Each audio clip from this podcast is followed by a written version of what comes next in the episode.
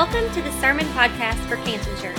We gather every week in Canton, Georgia to worship and grow together through God's Word.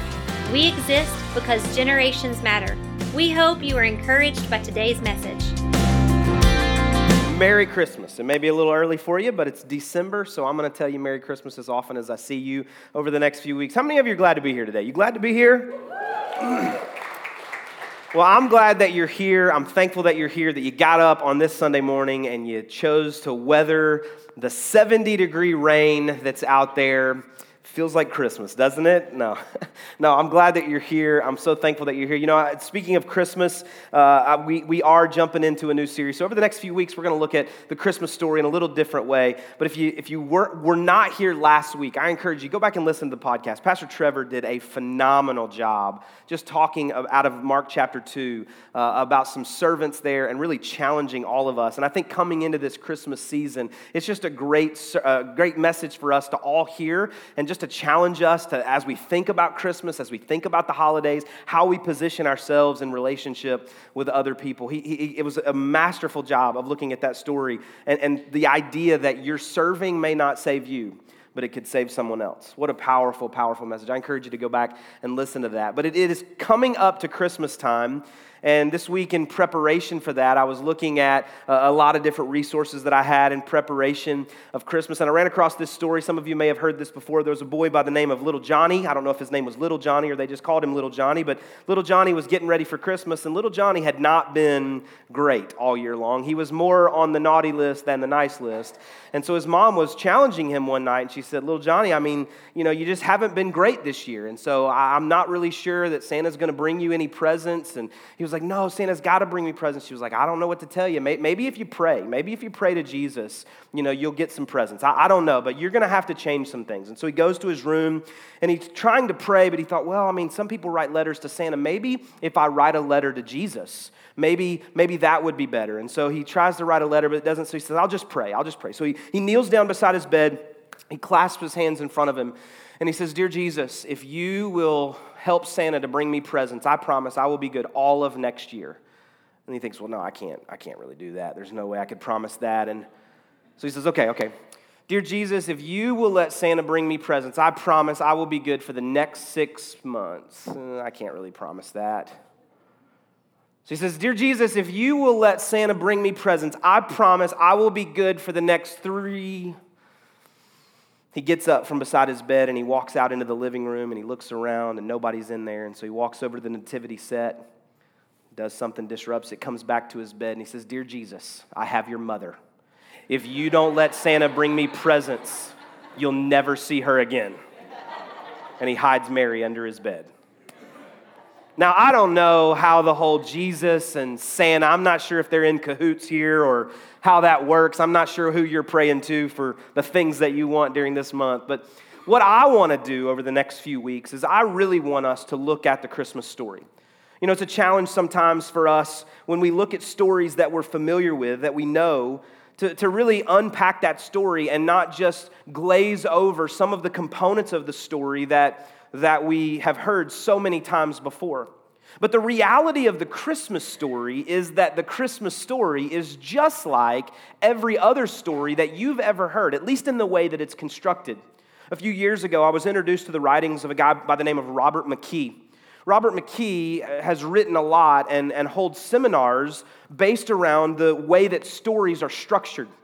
And many of the great screenwriters that, that write movies that you and I would go and pay money to see, and many of the great authors that write the books that you and I purchase, they have studied under the tutelage of Robert McKee as he helps them to understand how stories are constructed. Later, after Robert McKee was presenting a seminar, there was a guy by the name of Donald Miller who is a Christian author. And Donald Miller went to this seminar one time and he, he saw that the story was the most important thing about how you construct and, and really engage people. And so Donald Miller took the components of what Robert McKee was teaching about story and he couched that in the context of marketing.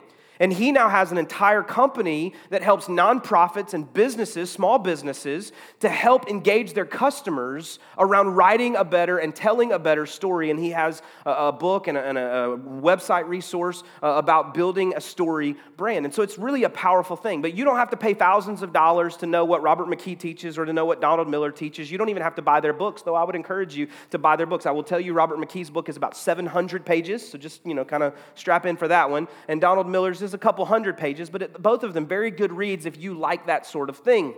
And, and I'm going to tell you what they talk about.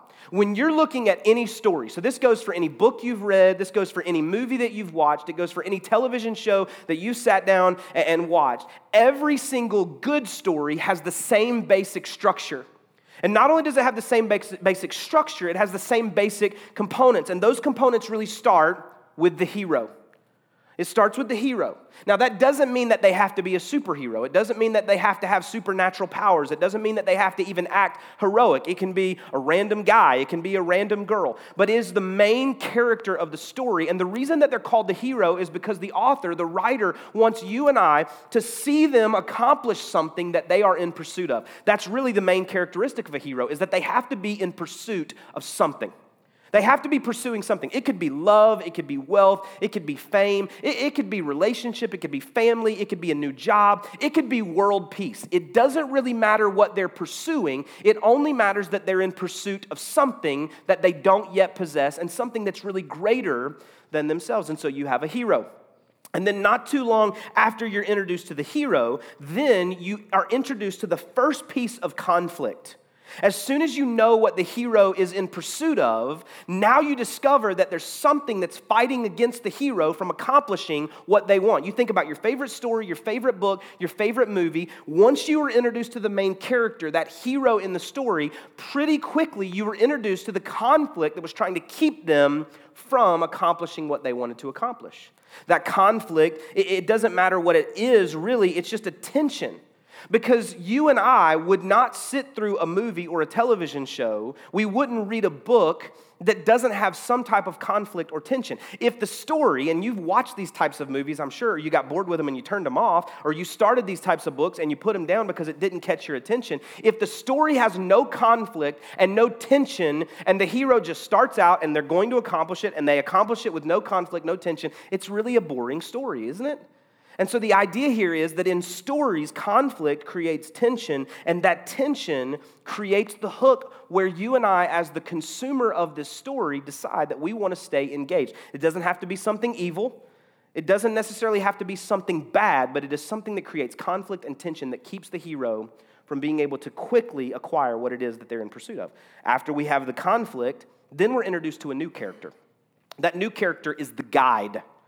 The guide is someone who comes alongside the hero. Now, it doesn't have to be a new relationship. It can be somebody they've already known. It could be a best friend, a sister, a brother. It could be a grandparent. It could be a next door neighbor. Whoever it is, it's this Yoda like persona in their life that helps to encourage them to keep going to continue to pursue whatever it is that they're after in their life. You don't need to give up. You need to continue to pursue this. This guide in their life just helps the hero to act heroic. Now, just as an aside for a second, if you are a business owner, you are in business, I will sum up Donald Miller's book for you about marketing and business.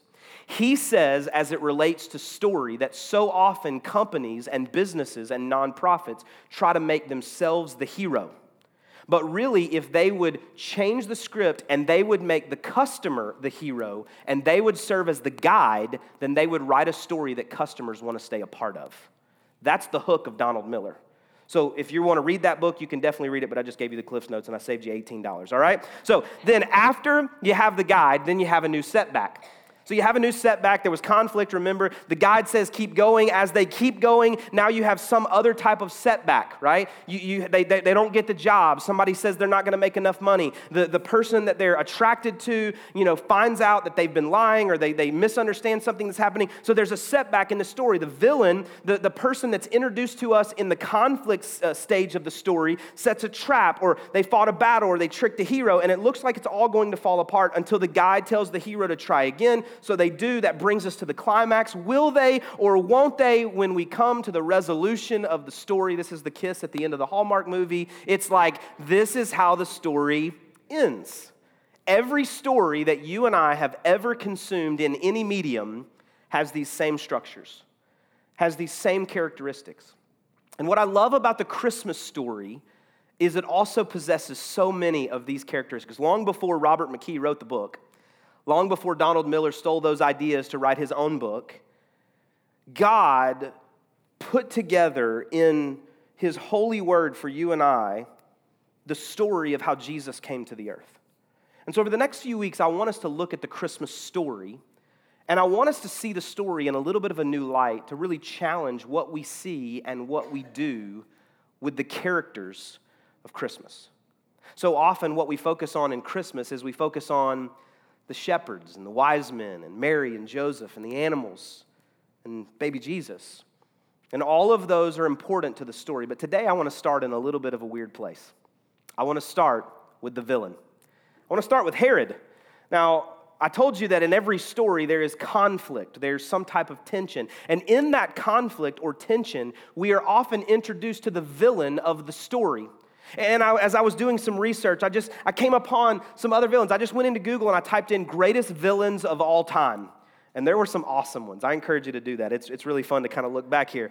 But this is what I, I kind of put together when I looked at it. I just saw some pictures there on some of the Google images. And, and here's what I, without the Joker, Batman isn't really Batman, right?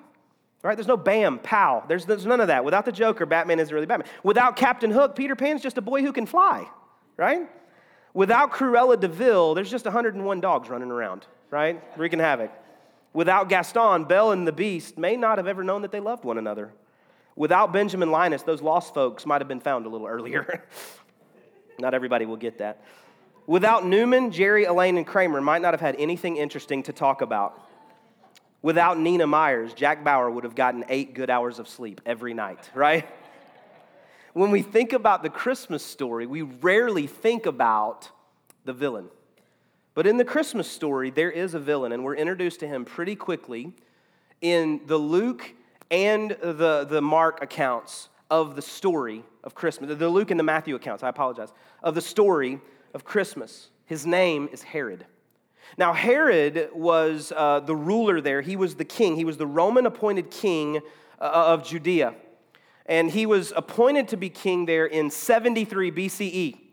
And, and he was, by all accounts, an incredible ruler. He was an incredible king. He was a great politician. He, he was great at leading the military to accomplish great military feats and to expand the kingdom and to secure the foothold on all that the kingdom possessed. But he was also a cruel tyrant. In the time that he was in power, it was nothing for him to just kill random people or to invoke like extreme accounts of justice on those who may not have deserved it. He killed two of his wives and three of his sons. In fact, Caesar Augustus, talking about Herod, said that I would rather be his swine than his son. Herod the Great was a tyrant. He was the evil part of the story of Christmas. And what we read here in Matthew chapter 2, verse 16, tells us that when, when uh, Herod discovered that Jesus was going to be born, he got word. Through the wise men, they had seen the star and they came looking for the baby who was to be king. And so they come, they look for the king, and they are introduced to Herod. And so they tell Herod, and Herod's like, oh, this is great. And so he, feeling threatened, if you remember who he is, he feels threatened that as the king, there's a new baby to be born who will one day be king. And so he says, hey, once you go and worship, make sure you come back and tell me so that I too can go and worship. And so the wise men go and they find the child, and when they are there, they realize, hey, Herod's tricked us, and so we're not going to go back and tell him because we think he'll do something evil. And so they go back home a different way. And look at this in Matthew chapter 2, verse 16. It says, Herod was furious when he realized that the wise men had outwitted him. They're wise men. I, I, they would out. Anyway, that's aside. Okay. He sent soldiers to kill all the boys in and around Bethlehem who were two years old and under, based on the wise men's report of the star's first appearance. Now, think about that for a second. We glaze right over this when we read this story so often. But Herod heard that there was going to be a child born, or there had been a child born who was to be king. Well, he was the king. So he, he, he takes that as an offense against himself. And so he says, okay, well, listen, I'm going to kill that child. Well, when the wise men don't come back and he doesn't know exactly where they are, he just decides, listen to this, to kill all of the boys under two years old in the entire region. Talk about a villain. Talk about someone that's evil. He's, he's under attack here, and so he decides, I'm going to lash out and I'm going to attack everybody that could possibly fit into this character, into this role of who Jesus is said to be. Now, what's amazing about it is that Herod, kind of announcing that he's going to kill all these babies, word gets to Joseph. Hey, you know, King Herod, he's put out the word that he's going to kill all these babies. And so Joseph takes Mary and Jesus and they go to Egypt. So often we glaze over that part of the story, but they go to Egypt because they're seeking asylum. They are refugees in, in, in, in search of peace for their, themselves. They don't want the king to be able to do harm to their child, and so they go to Egypt. Well, amazingly, what that does is it fulfills one of the messianic prophecies about who Jesus was. It says that he would come out of Egypt. Well, a messianic prophecy was a word that was told in advance about who Jesus would be. Any prophecy is something that is foretold, it's told in advance. And so when we talk about a prophecy, the greatest way for you to tell if a prophecy is real is if it ever comes true, right? And so if I were to stand up here today and say, I'm going to have Mexican for lunch, about 1.30 today, you're going to know I'm a prophet, right? you're going to know that. That's just, I mean, because I am, right? No. But in the Old Testament, hundreds and hundreds and hundreds of years before Jesus ever arrived on the scene, there were specific statements and prophecies made about who he would be. And one of those is that he would come out of Egypt. Well, if Herod was not trying to kill all of the babies under two years old, Joseph would not have gone to Egypt. He would have taken his family back to Galilee. But instead, he goes to Egypt. Well, after Herod dies, because this was all at the very end of his reign, after Herod dies, he splits his kingdom to his sister and his three sons. And so then Joseph feels the Lord telling him, You can go back home. The one that wanted to kill your child is no longer living. And so Joseph goes back to, now, uh, to Galilee, but when he gets there, he realizes that Herod's son is in power. And so he says, oh, I, I'm, I'm afraid that he'll invoke his father's wrath. And so he goes to Nazareth, which fulfills another messianic prophecy about who Jesus was. Now, you could look at this with skepticism and you could say, well, but Joseph knew all of those prophecies, and so he took his child to Egypt and he took his child to Nazareth. No, but if you put yourself in the story, what you recognize here is that they were under attack. This is real life events happening in real time. And sometimes when we read the scriptures, we take the emotion out of it. If you have children today, if the context of this story was superimposed over our world right now in this moment, and you heard that every single child in the state of Georgia was to be put in prison. I won't even take it as morbid as we can go. Was to be put in prison. You would want to fight back against that, or you would want to flee from the region where that was going to take place because you would want to protect your child. That's what Joseph's doing. There is an evil force at work in this story that actually brings to light so much of the power of the story. Well, the problem arises in my life and in your life as we put our own story under the microscope and we want all the blessings of God without any of the conflict or tension. I heard a parent say one time that had kind of young teenage children. They were in that 11, 12, 13 year old range. And here's what the parent said, and this is such a powerful statement. They said, and we were in our, our, small group together, they said this statement. They said, So much of what I know about God was learned during hard times as the consequences of my own mistakes. And I want my children to know all those truths about God without having to endure any of those mistakes. Isn't that true? That's what we want. But even if you take it out of the context of parenting, when we think about our own lives, we want to know the truths of God. We want to know everything about God. We want all the blessings of God, but we want none of the conflict, none of the tension. We want no villains in our lives. But that's not the way stories are constructed.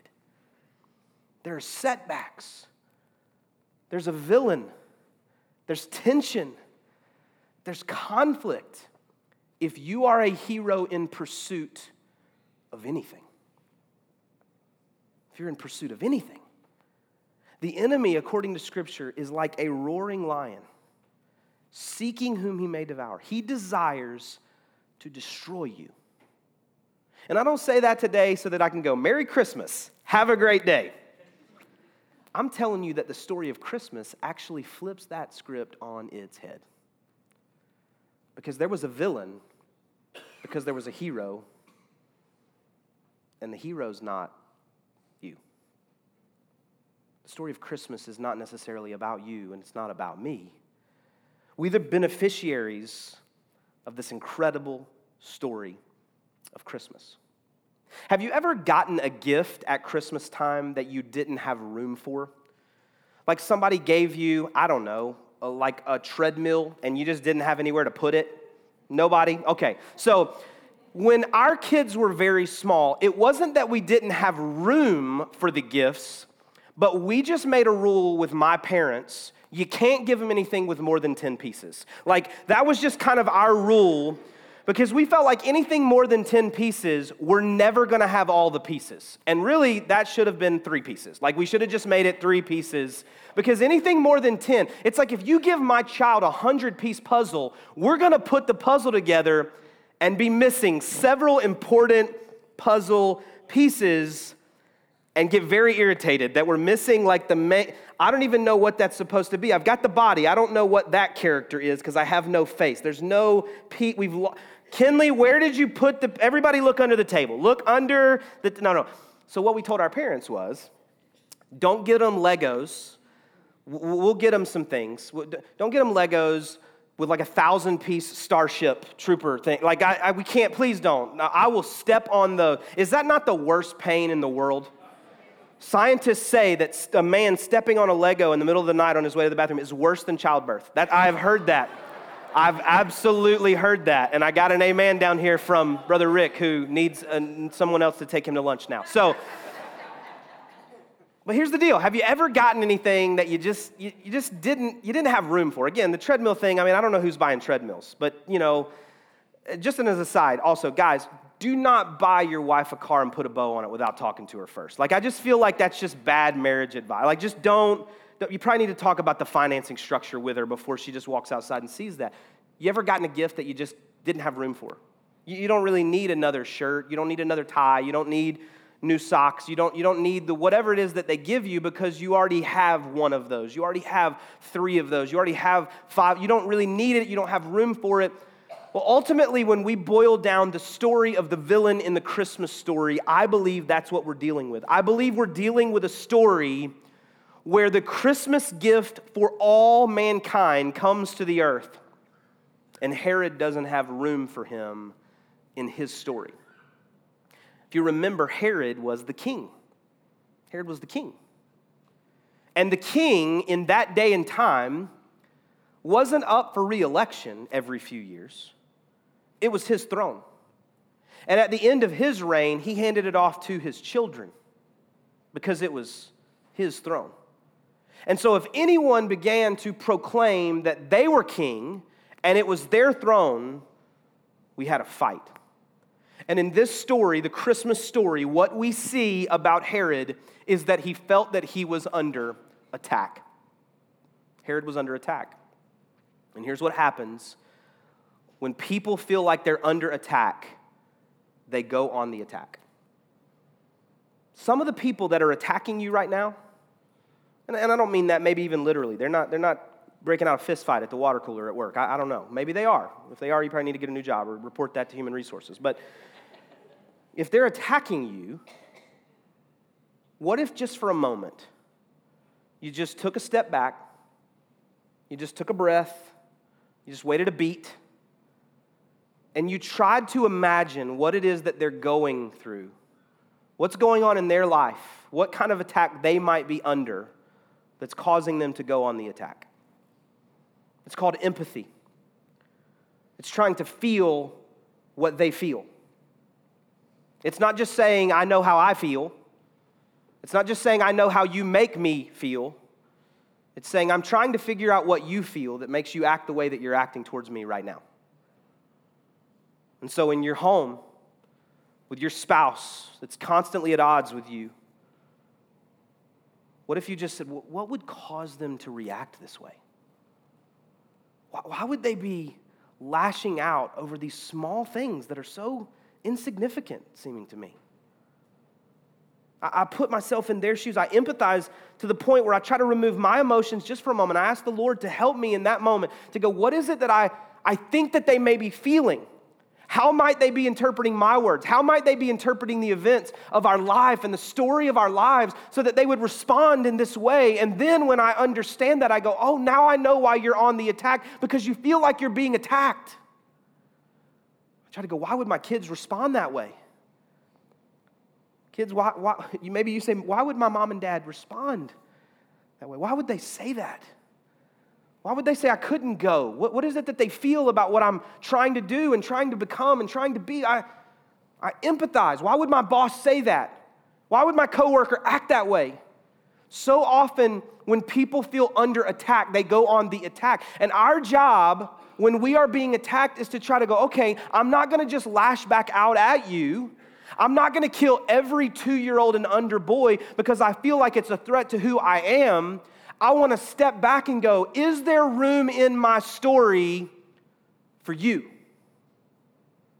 That's the story of Herod. Herod wasn't able to answer that question correctly. There was no room for Jesus in the story of Herod because Herod was the king. It was his throne. It was his throne people under attack often go on the attack. 30 plus years later, Jesus would grow up. And one night he was going to be arrested. His closest followers were there with him.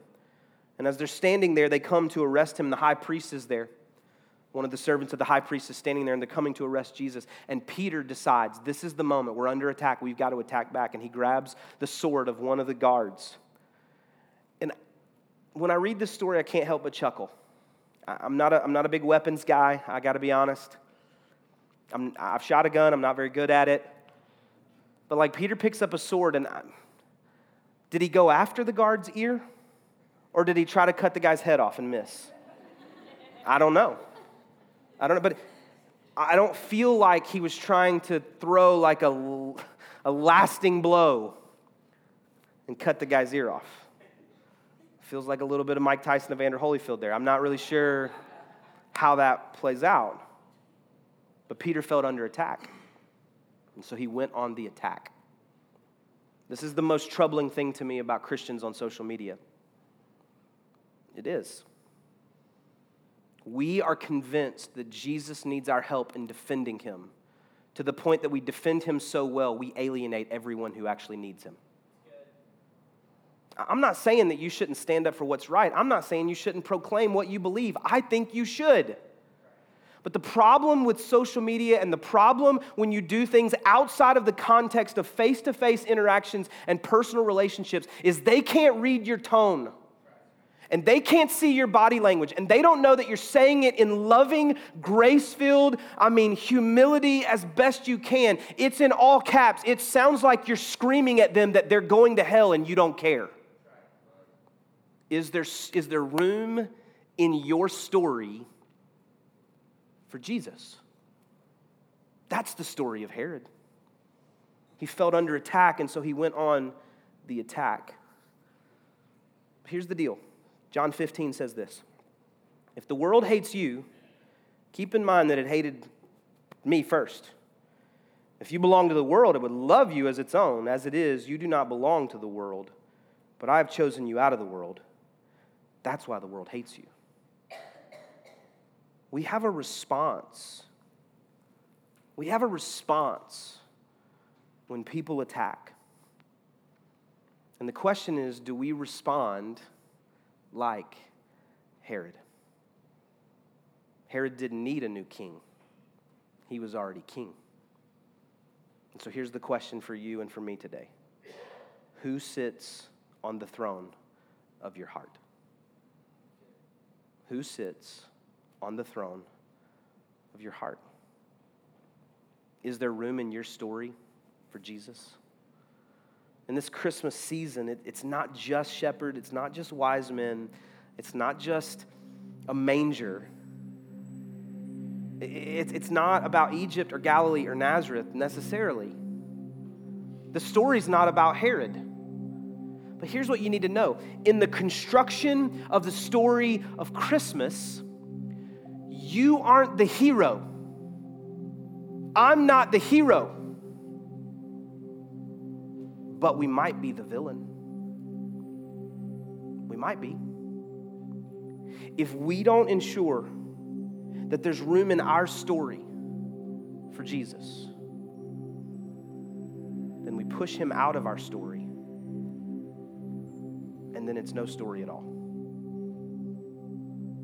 You're not the hero. I'm not the hero. But we could be the villain. Who sits on the throne of your heart? Today, in just a second, we're going to pray.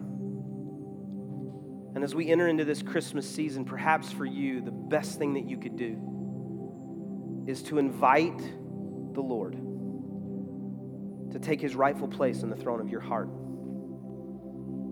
to say, I need you to forgive my sins and to lead and guide my life, to be my Lord and my King.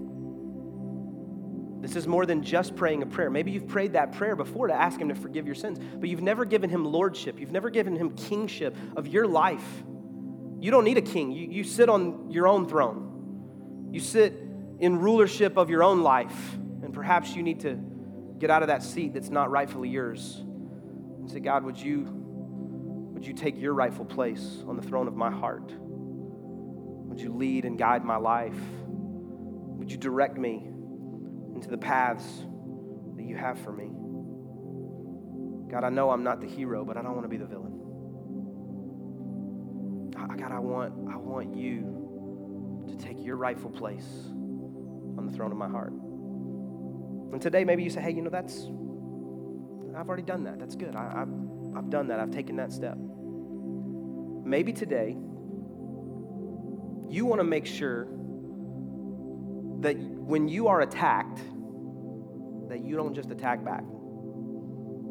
Maybe you feel under attack right now. Maybe you feel like people are coming at you. Maybe you feel like there's a lot of persecution or oppression in some way against you and your life and your story. And you want to make sure that you're responding in ways that honor God. Maybe you say, God, give me empathy for the people in my home for the people on my job. God, give me empathy. Help me to feel what they may feel. Help me to think about what they may be thinking, why they would respond that way. And God, let me extend grace, your grace, your love, your forgiveness towards them so that they would see you in the way that I respond. So today we want to give you the opportunity to allow God to do that work in you. I want to ask you to bow your heads and close your eyes just for a moment. Nobody looking around.